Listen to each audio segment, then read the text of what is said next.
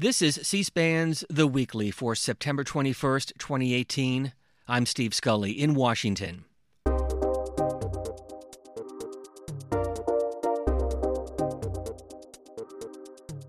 Are we witnessing the beginning of a trade war between the United States and China? Or is it the new business as usual? Earlier this month, after the United States announcing it would impose $200 billion on new import taxes on Chinese goods, China immediately retaliated, saying they would impose $60 billion on U.S. exports. But how did we get here? And is this a short term economic rift between the two countries, or are they in it for the long haul? Joining us to discuss, Dr. Michael Pillsbury of the Center on Chinese Strategy at the Hudson Institute. He is also the author of the book, The 100 Year Marathon.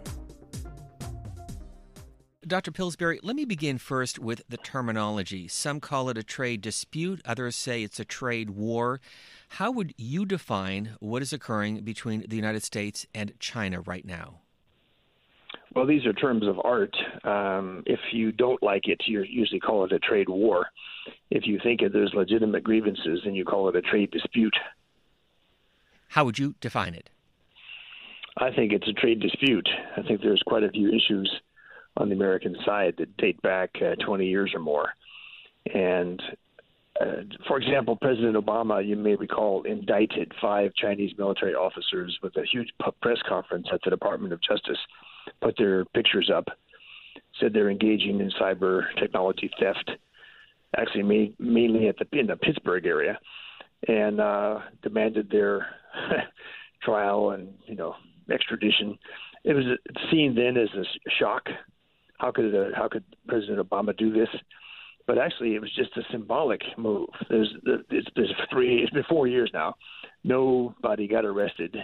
Nothing happened, and after, the Chinese cyber technology thefts continued. So what we're seeing now is an escalation by President Trump that actually might have happened if Hillary Clinton had won. It's just a long uh, standing set of trade issues on which the Chinese have shown literally no movement at all, Steve. So let's break this down step by step. We hear from the administration sure. that uh, Chinese is stealing intellectual property. What are they taking, and why is it important to China? Well, the way the Trump administration has laid this out is a legal requirement for when you apply tariffs uh, in advance, you've got to have hearings and evidence. And so the U.S. Trade Representative's office issued a 250 page study with hundreds and hundreds of footnotes that's kind of legal testimony of Chinese technology theft. Some of the uh, evidence that was cited was testimony from U.S. companies this, about specific things that had happened, let's say in solar panel technology where the Chinese either stole the technology outright or they forced the company to grant it or they recruited an employee who would then teach them how to make, in this case, uh, solar panels a lot better. Um, there's other testimony from the Chamber of Commerce in Beijing. There's a series of academic articles. There's a lot of references to previous trade disputes at the WTO that China has not settled.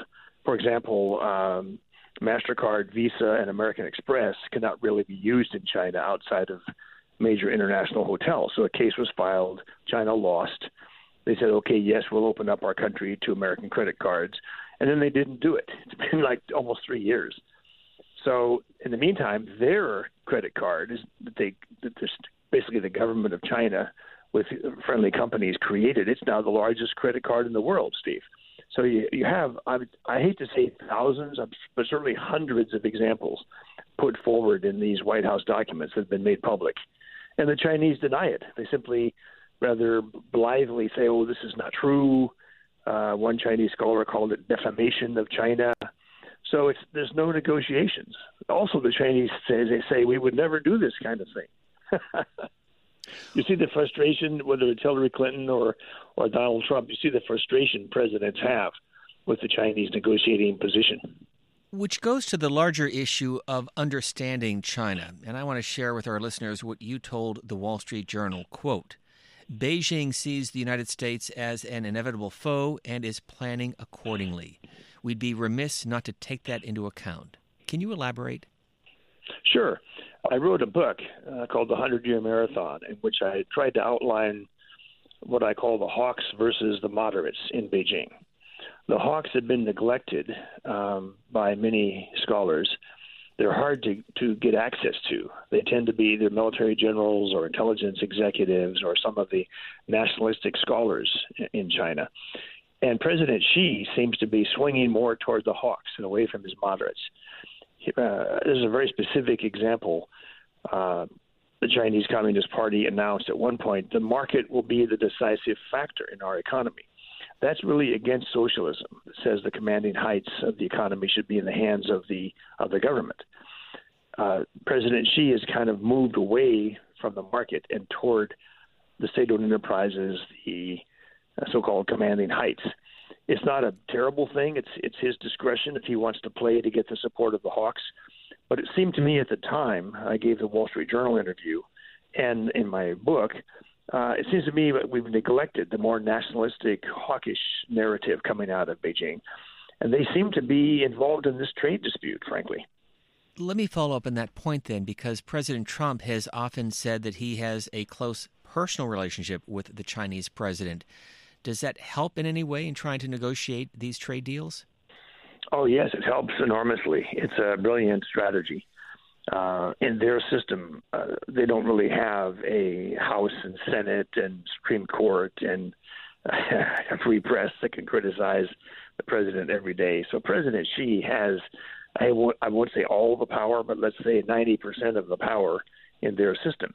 So a good relationship with him, in which President Trump can be bringing to his attention President Xi, perhaps you didn't know this technology theft is going on. Perhaps you didn't know all these restraints on our American companies in China. Perhaps you didn't know about the investment limitations that our people in Wall Street are complaining about. Then President Xi can look into it and either quietly change the policy or announce it as a, as a major change. This seems to be President Trump's strategy. And frankly, I have pretty high hopes it's going to work. Steve, you can imagine the opposite if President Trump or any American president demonized the leader of China and called him a thug and a monster and then expected negotiations. Obviously, it just didn't, it wouldn't work. So I do think President Trump's on the right track. Whether President Xi does look into all these issues and make changes, I think a lot of that's going to depend on how he reads the American political situation right now the Chinese forecast is the Democrats are going to win uh, the midterm elections.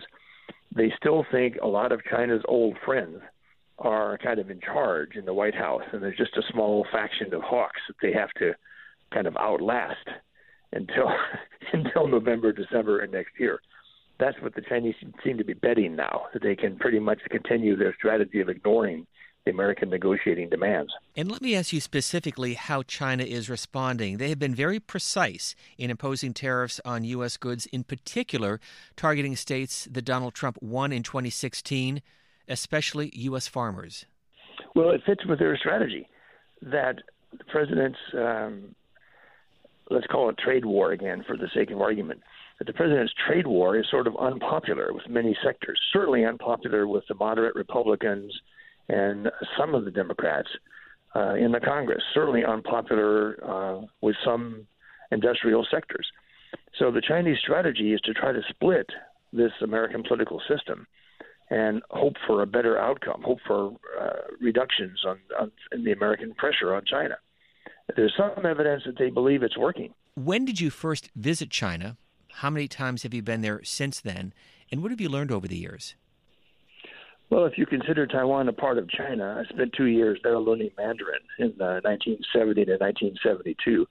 I visited mainland China more than 50 times, which, by the way, Steve, is not a record. It's not as many times as our Secretary of Commerce, Wilbur Ross, who told me he's visited China 85 times, including three times for President Trump. So, what I learned in this, whole uh, experience, I think many other people have too, is the complexity of Chinese thought, uh, Chinese strategy, in many ways, how different they are from us. We often misperceive them as either being just like us now or wanting to be just like us. And there's a kind of a funny reason why this happens. Visitors, especially for the first few times, They see Kentucky Fried Chicken and McDonald's and shopping malls and traffic jams with Mercedes Benzes. Think, wow, this country is just like us.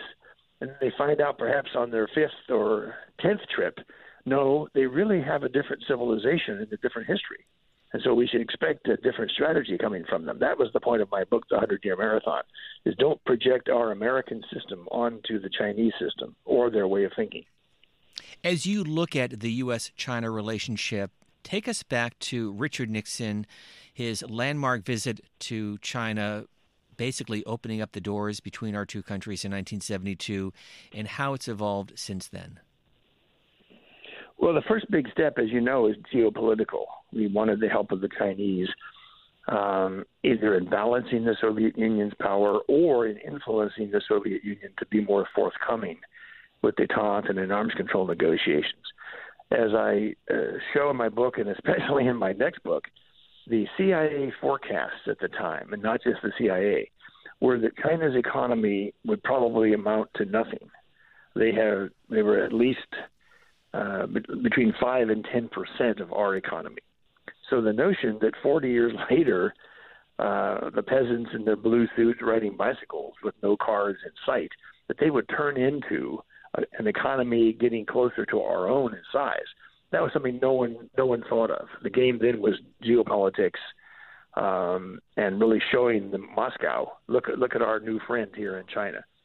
So it's I call it an intelligence failure in my uh, book, The Hundred Year Marathon, and I cite some of the CIA documents that made these forecasts. It's easy to understand why people thought that. China had not grown very much since the, the, even the 1930s, at best 5% a year. Who would have thought, Steve, that there would be a 30 year plus period of 10% growth? It had never happened before in economic history. So I kind of forgive the CIA for the for misunderestimating China's growth rate. But that's the part of our problem that we face now is did they uh, use I hate to say it, but illegal means in their growth rate? Did they steal technology and protect their own economy uh, in ways that they really shouldn't have done, especially after we encouraged them to join the World Trade Organization? And Dr. Michael Pillsbury, with reference to the title of your book, The 100 Year Marathon, one of the biggest criticisms that we have faced in this country is that the U.S. does not take the long view. We see that in our budget process, where we're lucky to see a budget in place uh, every year on deadline. Why is it that we don't take that approach? Well, we long ago rejected the idea of a single party system uh, it's quite fascinating. It goes back to Thomas Jefferson and Alexander Hamilton and the the struggle for what George Washington's policies were going to be, and the formation of our two political parties came out of that uh, rather emotionally bitter experience. The Chinese didn't have that. They really never had two political parties of almost equal power, and they're much more comfortable with a single leadership which claims it was chosen on the basis of merit and therefore struggles over the budget and how far to look ahead, one quarter or 10 years or 20 years. It's really handled internally in bureaucratic battles. So this makes China more difficult for us to influence. Because if we knew, okay, who is against the trade war, who wants to reform the Chinese economy uh, more rapidly, who's against technology theft, we could support that group. But their system is somewhat secretive. So I do think we can see the Hawks versus the moderates, but it's nothing like our own much more transparent system. I'm not saying that democracy is impossible for China. There have been a lot of advocates of democracy in multiple parties. Uh, but usually what happens is after they register, the Chinese government puts them in jail. so let's turn to the headlines that we've been seeing over the last couple of days. The president imposing $200 billion worth of tariffs on Chinese goods. Walk us through how that works and what will be impacted. Well, the Trump administration has followed the legal procedures of having uh, hearings and getting the evidence. Um, there's a number of elements of the president's trade strategy, as I understand it. Um, one is the tariffs, and what Secretary of Commerce Ross and others have said, the president himself, that this is punishment. This is not because we're trying to protect uh, domestic American industries. This is pure punishment for technology theft, unfair trade practices to our companies, um, a series of mercantilist measures that got China ranked the number one mercantilist country in the world. So the next step is to watch for modification in these policies. Will the Chinese buy uh, what the Trump administration requested, uh, $100 billion more of imports from the United States, um, going from 130 billion to 230 billion in a year. The Chinese seem to have offered 70 billion quietly. So that's a lot. I mean, that's kind of a major concession. But if if, if you're in the real estate negotiating business, Steve, you know that's not that's not even that's not all the way.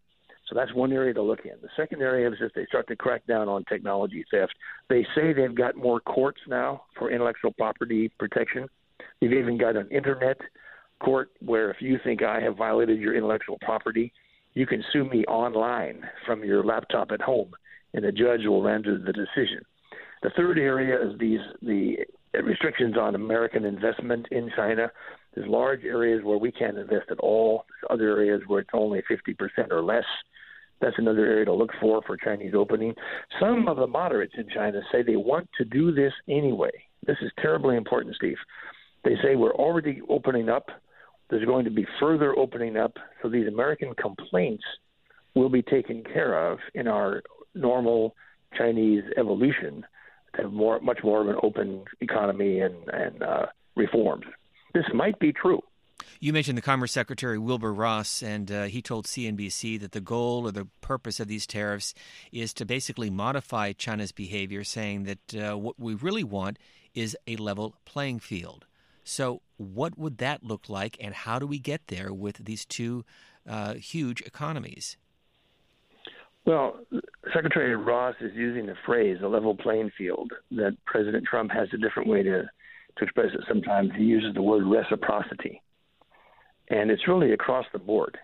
Reciprocity in the amount and level of trade. So if we buy 500 billion from them, obviously they should buy something close to 500 billion from us. That would be one kind of level playing field. Number two, if we let them invest here in high tech industries in, in our services, we let them buy boutique joint ventures that will tell them where to uh, invest in high tech in the future. A level playing field in investment has been a goal more than 15 years. There's something called the Bilateral Investment Treaty talks the bit talks among insiders, they've really gone nowhere over the issue of the Chinese wanting to close most of their productive sectors to our investment. The third area is this technology theft, which could be the topic of an agreement. There would be some way to uh, reach, reach a deal on what kind of technology transfers occur. there's even an allegation, Steve, that they uh, have a large number of American software packages that they don't pay for. They just illegally operate it. So those are the three or four big areas where a level playing field and reciprocity is what the Trump administration is looking for. So one can be optimistic. You know, I don't mean to sound pessimistic. One can be optimistic that over the coming year, uh, agreements on the bilateral investment treaty will happen. They will buy more American uh, exports to China they'll do something about the technology theft. Uh, at least make it a, a an issue that President Xi tells his large businesses, especially the state-owned businesses, don't steal American technology. I mean, that would just be a speech or a statement, but it might help a lot because of the fear of what can happen to you if you cross the government in China. So I'm not being pessimistic. I'm just saying we have to have some empathy with the Chinese that they've been spoiled. This is something President Trump has said and others have said. They've been spoiled by too much bluffing on the American side, not followed up by actual actions that bite. So that's what I think is behind the tariffs the desire to make progress more rapidly than we have over the last uh, 20 years or so. As somebody who has spent so much time in China, advised U.S. presidents, advised Pentagon officials, and written a number of books on the subject, complete this sentence. When it comes to trade and our two U.S. When it comes to trade and the U.S. China economies, we need to understand what? Uh, we need to understand the differences in how the two economies are managed. They are not a free market economy. In some sense, they're proud of it. As I mentioned, the commanding heights along with the with the government and the party. But some estimates are that 50% of their economy is is a free market. So 50% is not. And our economy is really quite different. We have we don't have these massive state-owned enterprises in our country. We have the Tennessee Valley Authority, for example, which is sort of like a teeny factor in the total American GDP. But in their system, the managers, the CEOs of roughly the top 100 companies are chosen by the Communist Party, and they're responsive to the party leadership. So if you and I form a company, Steve, and we're going to buy uh, rare minerals in Africa, we don't just go look for the most um, profitable ways to please our shareholders. We ask the government, what kind of rare minerals do you want us to buy? Will you help us in that country when we're there? And is it okay? And of course, the answer will be yes. Is it okay if we keep a monopoly on these rare minerals? This actually has become a major issue that the U.S. companies didn't see the profit in worldwide rare mineral acquisition, and the Chinese companies, guided by the government, did. So we're not always the smartest in our system, but these two systems are just so different. It's awfully hard to have negotiations unless the two presidents are personally involved. So one of my uh, hopes is that at some point this will become a uh, one-on-one President Trump and President Xi discussion of where are the areas of compromise. Do you think, bottom line, the Trump administration is on the right track? Yes, I do. I think there uh, there's wide support for what they're doing. I was surprised the day President Trump announced the tariffs, the first round of tariffs. Did you notice Senator uh, Chuck Schumer agreed with him within a few hours and put out a press statement? Uh, I think Senator Schumer says something like, "I don't usually agree with President Trump, but in this case, I do."